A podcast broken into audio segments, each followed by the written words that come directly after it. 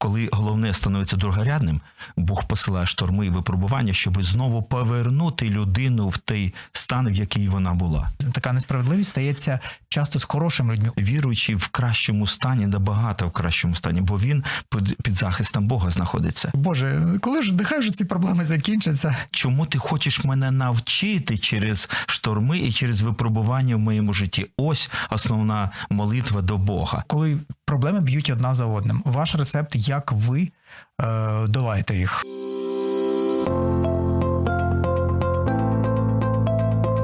Є погляд об'єктивний, є погляд суб'єктивний, а є біблійний погляд. В ефірі програма «Біблійний погляд» на Радіо М. Вітаємо всіх на хвилях Радіо М. З вами я, Сергій Балаян. І, як завжди, ми говоримо про те, що стосується нашого життя. Що робити, коли життєві шторми, як ті хвилі у 12-бальний шторм, б'ють тебе з усіх боків? Чи реально витримати, чи реально вийти, не потонути і перемогти в усіх цих ситуаціях? Саме сьогодні будемо говорити з нашим гостем. До нас завітав в студію Петро Марченко, пастор церкви Преображення в місті Київ. Пане Петро, дякую, що завітали до нас. Слава Богу, рад бачити і рад ділитися словом Божим. Дуже радий, що ви завітали. Ваша щира посмішка надихає, абсолютно чесно. Кажу, вже прийшов з якимись своїми думками, робота, але от коли дивишся на вас, ви настільки світитесь, і ваша посмішка вже надихає. От на позитивний якийсь настрій. Але життєві шторми, вони реально б'ють. І я саме запросив вас, щоб ви допомогли нам трохи розібратися, що з ними реально робити, як долати. Припустимо, що більшість людей сьогодні, я чув таку думку, що життєві негаразди, вони немов та кара з небес, яка за наші гріхи і за гріхи наших батьків. Наскільки ви згодні з цим? Може бути, і так може бути. Є як кара, коли людина не визнає свої провини, Бог іноді проводить через шторми, щоб люди довести до покаяння. А для віруючої людини випробування і шторми для її укріплення, для того, щоб людина більш надіялася не на себе, а на Бога. І тому Бог допускає шторми, щоб змінити її серце, її мислення змінити, сокрушити її волю, людську волю, і щоб замість неї була Божа воля. Ага, тобто, як це Бог наводить шторми на людину, чи просто Бог якісь обставини? Іноді сам прям Бог наводить. Ви думаєте для того, щоб... Бо є різні думки, хтось говорить, що Бог не наводить проблеми. Ні, Бог все контролює. Він дуже важливо признати всевладдя Бога. Все, що відбувається, як в житті Йова, сатана діяв, але Бог був за цим. І тому, коли випробування прийшло в житті Йова, він сказав, Бог дав і Бог забрав, не сатана забрав. Іноді люди хочуть всі звинуватити тільки сатану в цьому. Але хто такий сатана? Він маріонетка в руках Бога. Бог над всім. Як важливо, щоб людина вірила в всевладдя Бога. Бог над всім, Він панує над всім, Він цар над царями і пан над панами. І ми маємо укорінятися в цьому, що Бог є над всім. Якщо, припустимо, прийшли от проблеми, якщо ти розумієте так, що це Божа воля, тоді чи є сенс молитися проти цієї волі Божої? Ось, це дуже важливо. Ми не маємо молитися, Боже, забери шторми, в моєму житті випробування забери. А Боже, навчи мені, чому ти хочеш мене навчити через шторми і через випробування в моєму житті? Ось основна молитва до Бога. А Бог завжди посилає в нашому житті шторми і випробування з однією ціллю – змінити нас, зробити нас кращим, змінити наш характер, змінити нашу поведінку, змінити наші, очистити від наших недоліків. А вони завжди є недоліки. А як від них збавитися?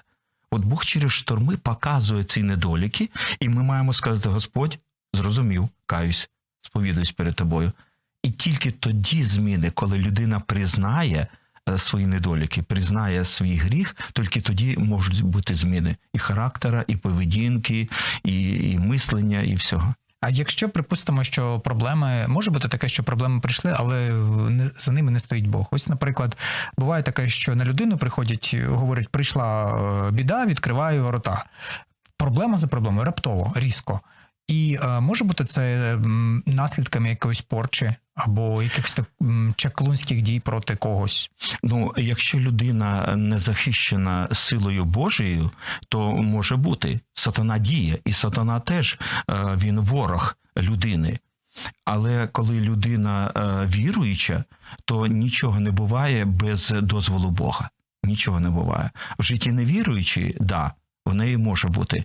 Але як важливо невіруючим іти до Бога, щоб бути під захистом Божим. Ось чому віруючий в кращому стані, набагато в кращому стані, бо він під захистом Бога знаходиться. А людина невіруюча, вона відкрита до дій диявола. Ось чому небезпека. А що значить віруюча? Вона ж, в принципі, вся країна наша, вона християнська, вся віруюча. Да, ну, є віруючі на словах, ага, а є віруючі на ділі. Да, віруючі – це люди віру свою, вони втілюють в життя. Це віра, це надія на Бога, це любов до Бога, це спілкування з Богом, це вивчення Слова Божого. Тобто це віра, віра в Бога – це любов до Бога. Це не якесь формальне виконання, припустимо, просто піти раз в церкву, поставити свічку, замовити молитву. Це ні, не про це? Ні, вона нічого не дає. Людина іноді заспокоює себе. І іноді, знаєте, людина там ходить раз в тиждень чи раз в місяць в церкву, і Господь, ти ж не забудь там галочку поставити, що я ж був в церкві. Але церква потрібна не для Бога, для людини потрібна. Віра потрібна не для Бога. Віра потрібна для людини. Надія потрібна не для Бога. Для мене потрібно надіятись на Бога. І тому, як важливо, щоб людина розуміла, що віра в Бога – це не просто я хочу там заспокоїти Господь, ну я там вірю. А це для мене важливо, щоб я в житті переживав дії Бога. Буквально нещодавно я спілкувався з колегою по роботі, і вона сказала мені, що, скоріш за все, її колишній хлопець навів на неї порчу для того, щоб у неї більш нічого не вийшло з іншими хлопцями. І от людина віруюча, такі, як віруючі, ну, як всі вірують, раз там, може, в місяць, в рік, може, на свята піти до церкви. У мене запитання, чи може Бог зняти таку порчу з людини, якщо вона реально на ній є? Може зняти, але людина має прийти до Бога і сповідатися в гріхах. От тільки тоді. Так само по собі нічого, випадково нічого не буде. Але людина має, якщо вірить, що порча прийшла, вона має йти до Бога щиро, сповідати свій гріх, і тільки тоді Божа охорона буде над нею, над її життям, і над її духом, душою і тілом. А якщо, припустимо, людина в пошуках цього рішення почула про якусь там бабку, яка реально вся в іконах, вона молитвами там вичитує, викатує яйцем і може вирішити цю проблему. Хоча вона вся в іконах, в молитвах, але от такі речі. Ну, це ефективний канал вирішення? Проблем? Це не ефективний, це просто дьявол замаскирувався за релігією.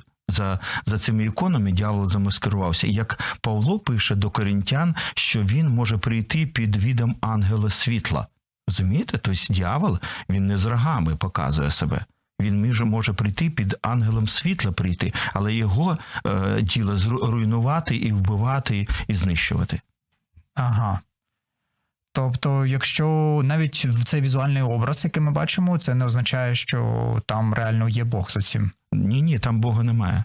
За іконами Бога немає. Бог є реально там, де людина вірує від щирого серця. І Бог, Біблія каже, що він невидимий для фізичних очей, але він всюди присутній. І я маю вірити в Бога, який всюди присутній. Він всевидячий, всезнаючий. І це Бог Біблії.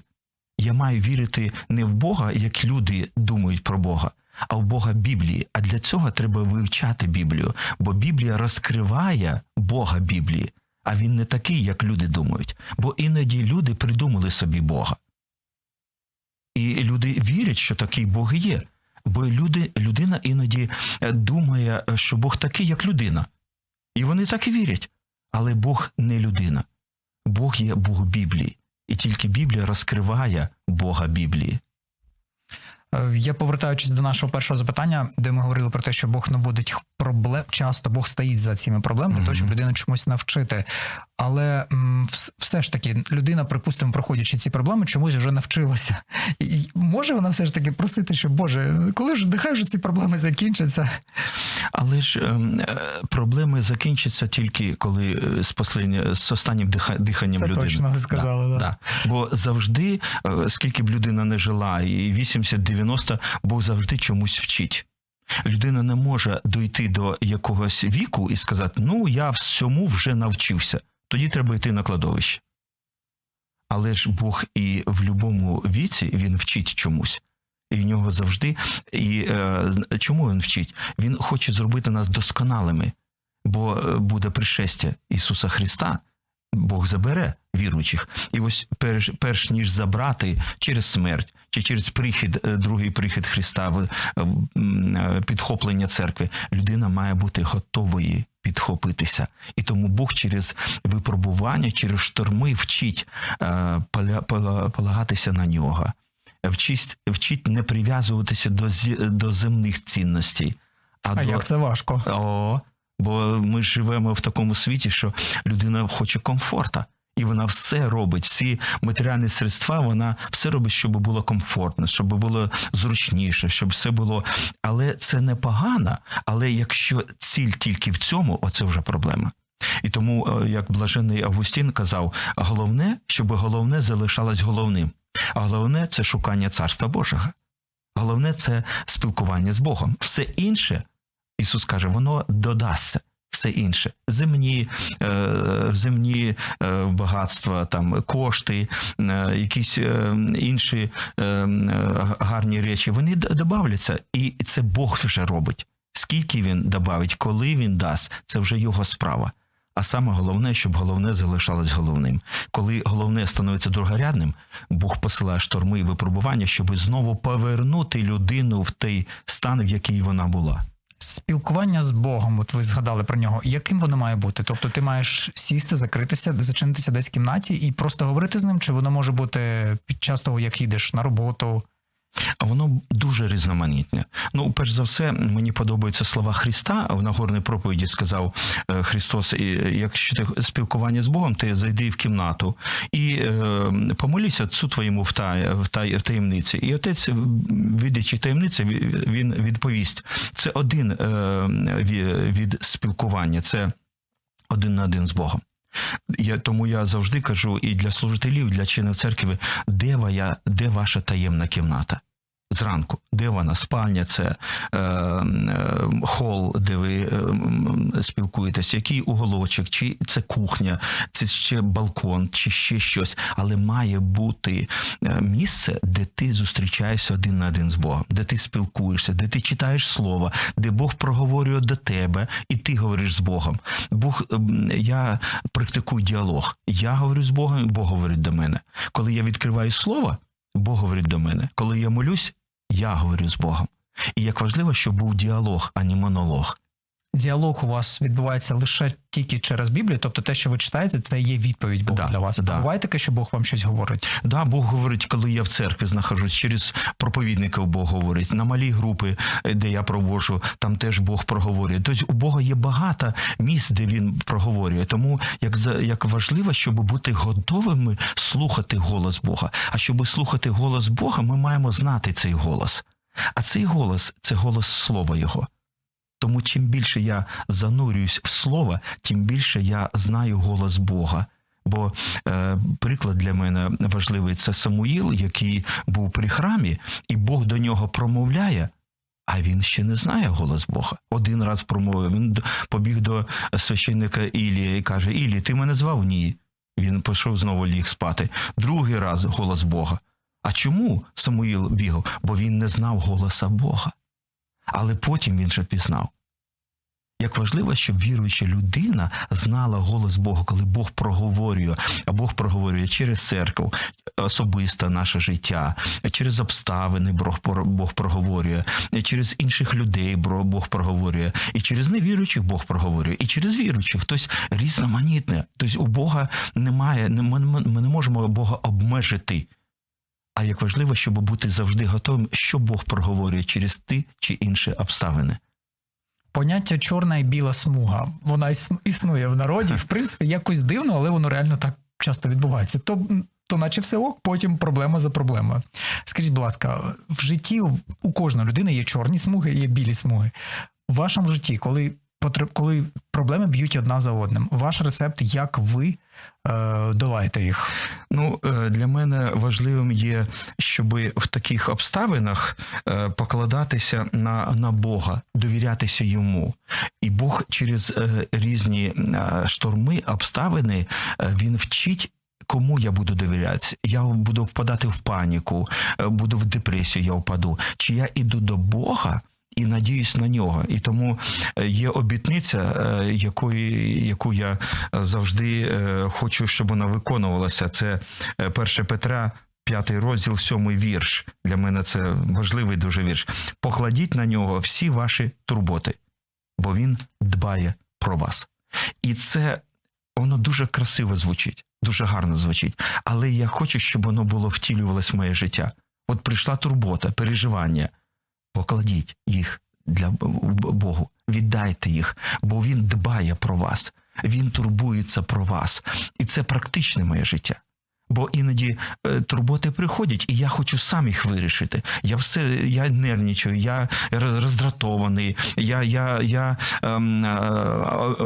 огорчення у мене на ту чи іншу людину. От якщо не було тої людини, то не було цього в моєму житті. І ми шукаємо винних в інших. А Бог хоче, щоб ми звернулись до себе. І щоб ми вирішили з ним це питання, а не обвинувачували інших в штормі чи в інших випробуваннях в нашому житті. А як от взяти, покласти проблему на Бога? От, припустимо, немає грошей у бабусі заплатити за комуналку. От як їй покласти це? Практично, як це зробити? Практично, перш за все, подякувати за те, що є, що маємо. Да? Залишилося 50 гривень. Господь, дякую за ці 50 гривень. Де я можу купити хліба, одну скибку хліба чи ще щось. Тобто завжди у людини знайдеться за що дякувати. Це точно. А коли людина вдячна, Бог тоді посилає все необхідне. Бо є люди, яких є 100 гривень, і вони вдячні. І люди, яких є мільйон, і вони не вдячні. Чи там 10 тисяч, і вони не вдячні. І тому Бог теж використовує обставини для того, як ми себе поведемо в тій обставині. Коли в нас залишилося 100 гривень чи 50 гривень, як ми себе поведемо? Будемо ображатися на Бога. Бог, як ти? Я віруюча людина, я дитя твоє, я ходжу в церкву, і ти мене залишив так. Є люди невіруючі, там, у них мільйони, вони не знають, куди їх там дівати ці кошти. Або ми смиримося і скажемо, Господь, дякую за те, що є. І ти пошлеш все необхідне і не залишиш мене, бо я надіюсь на тебе. Ось Бог іноді проводить через такі шторми, щоб ми всю надію полагали, і як є вираз. Ісус не остання надія, а перша надія в житті людини. Бо іноді людина вже в самій останній вже до кого? Тепер до Бога. Ви до всіх звернулися, тепер до Бога в кінці. А Ісус перша, як я кажу членам церкви вчу, якщо ви захворіли, перш ніж іти до лікаря, ви маєте звернутися до небесного лікаря і сказати, Господь, у мене є проблема, щось у мене болить, щось мені потрібно. І перш ніж йти до земного лікаря, ви вже небесному лікарю сказали свою проблему і кажете, молитесь, Господь, благослови земного лікаря, щоб він дав мені рецепт, який потрібен для мене. І через ліки ти можеш мене зцілити, без ліків ти можеш мене зцілити. Господь, да буде твоя воля. Ось що Бог хоче, щоб ми перш за все йшли до Нього. Бо мені подобаються слова Ісуса, Івана 15:5. Без мене не можете робити нічого. Без мене. Тобто без Ісуса нічого. Тому люба проблема, переживання, випробування, я йду до Нього перш за все. Або вже потім вчить мене і іншим качеством. Повертаючись до теми рецепту, ваш рецепт, як ви виходите з проблем?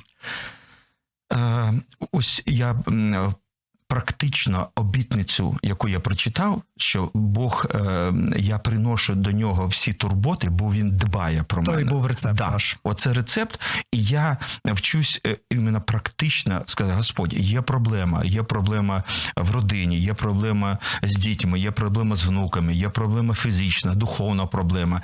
І я покладаюся, і я сповідую, в якого Бога я вірю.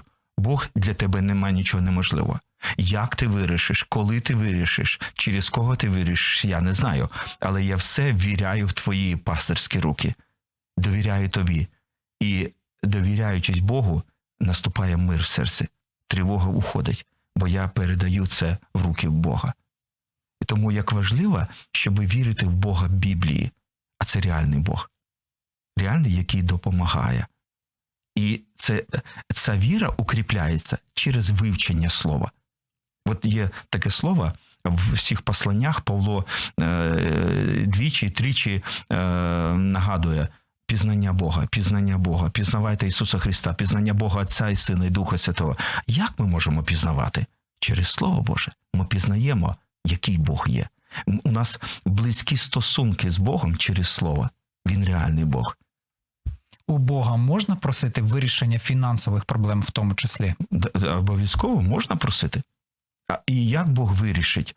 Ми не знаємо, через кого він вирішить. Я пам'ятаю в житті моєї родини, діти ще були маленькі, десь по 3-4 роки були.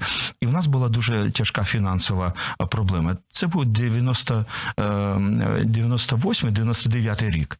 Дуже було тяжко. І ми просто навіть в родині молилися, щоб Бог допоміг вирішити фінансове питання. І ось, уявляєте, дзвонок в двері, я виходжу, стоїть чоловік, молодий чоловік з журналом і каже: розпишіть, будь ласка, тут вам передали $100. А 98-й рік це були дуже гроші. Да, $100.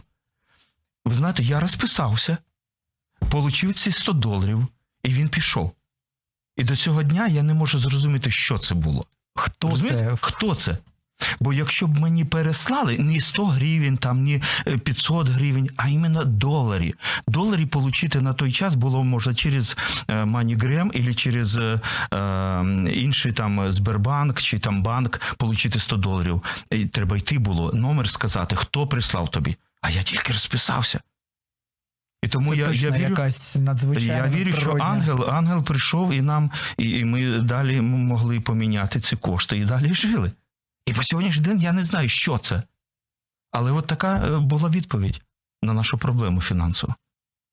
Яка цікава історія. У мене, коли були фінансові проблеми, були також різні випадки, коли звідкись приходили гроші, але не такі прям надприродні, як у вас.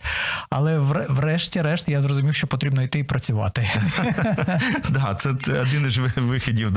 Потрібно йти і працювати, друзі. Якщо не можете працювати, тоді реально молитися і вірити, що Бог якимось чином забезпечить. Скажіть, будь ласка, така часто буває несправедливість в цьому житті, коли хороші люди, хороший сусід, якого ми знаємо, але раптом на нього нападають. От проблема за проблемою, людина помирає або стає інвалідом. Чому така несправедливість стається часто з хорошими людьми? У той час, як люди, які не дуже добрі, які роблять погані вчинки, ми їх бачимо, вони процвітають. Біблія, книга проповістей, написана: судьба людини від Господа. І тому це Бог керує, назначає, скільки жити, скільки хорошим людям жити і скільки поганим людям жити. Но іноді ми кажемо, що людина хороша – це наша точка зору, бо ми тільки зовнішнє бачимо, ми не знаємо, як внутрішня людина. Бо іноді зовнішнє все добре, а внутрішнє, може, в неї стільки зла, стільки гріха, стільки, може, недоліків чи ідолопоклонства є внутрішнє. А ми тільки зовнішнє. Да? Вона вітається з нами, да? Непогані сусіди, все. Але тільки Бог знає серце людини. І тому ми не можемо сказати, що Бог хороших людей забирає, а поганих залишає. Це Божа справа. Це його всевладдя, він назначає. І ми констатуємо тільки факт. Якщо Бог зробив, то він не помилився. Нам треба приймати це. Бо іноді Бог поганих людей залишає, щоб їх змінити, щоб вони стали гарними, бо Бог на небо не хоче поганих людей. погана людина не попаде на небо. І тому Бог поганих людей хоче змінити, сокрушити, щоб вони сповідались, розкаялися. А хороших, може, вони були готові до зустрічі з Богом, і він їх забрав. І це Божа справа. Бог дає життя, і Бог забирає життя. Іноді люди ображаються на Бога. Ну чому Бог забрав життя? Ну, тому що Бог дав його. І ну, людина іноді, можна сказати, вона приписала себе цю людину. Вона, як можна сказати ще словом, присвоїла собі цю людину. І коли Бог забирає, людина ображається. А від не людина дала життя людини, а Бог дав. І Бог керує всім. І як людині треба важливо признати і всевладдя Бога, і що Бог ніколи не помиляється. І випадковості в Бога немає. І в моєму житті. І в житті ні одної людини немає випадковості. Бо іноді кажуть, о, це випадково сталося. Ні. Як є вираз, мені сподобався. Випадковості не бувають випадково. Ви багато чого цитуєте з Біблії і прийшли з Біблією, але просто такий лікбез. Чи можна використовувати інші якісь священні книжки, наприклад, або інші книжки духовно-філософського напрямку? Дейл Карнегі, там також говорить, як вийти з кризи, як подолати внутрішні проблеми. Ну, Дейл Карнегі, кажуть, історія, що він під кінець життя дуже впав в депресію і помер в одиночестві.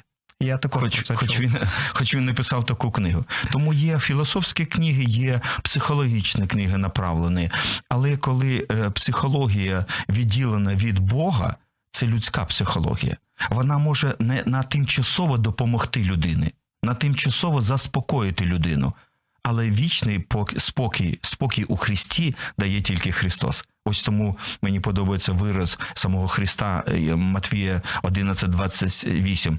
«Прийдіть до мене всі, струджені і обтяжені, і я заспокою вас». Струджені і обтяжені до нього. Він заспокоїть.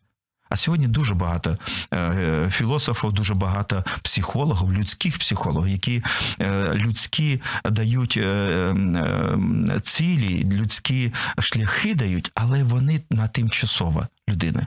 Бо приходить час, коли людина знову розчарована. Вона шукає іншого психолога, інші шляхи людські. А людина треба прийти до Бога, бо в Христі ми маємо повноту. Ось ми по щоденнику вивчаємо зараз послання Павла, і особливо і в Єфесянам, і Філіпійцям, ми читаємо, і Колосянам. Є слово таке, ми, вся повнота в Ісусі Христі. Ми маємо повноту в Ньому. Що це означає? Що Він повнота. Христа достатньо в житті людини, щоб вирішити всі питання. Сімейне питання, питання працевлаштування, питання навчання, питання життя, хвороба є чи нема. Тобто всі випробування в житті може вирішити Христос, бо Він повнота в всьому. Тобто не Христос і плюс. От як читаємо там послання до Галатів, вони казали Христос і плюс закон, Христос і плюс діла. Ні. Христос і точка.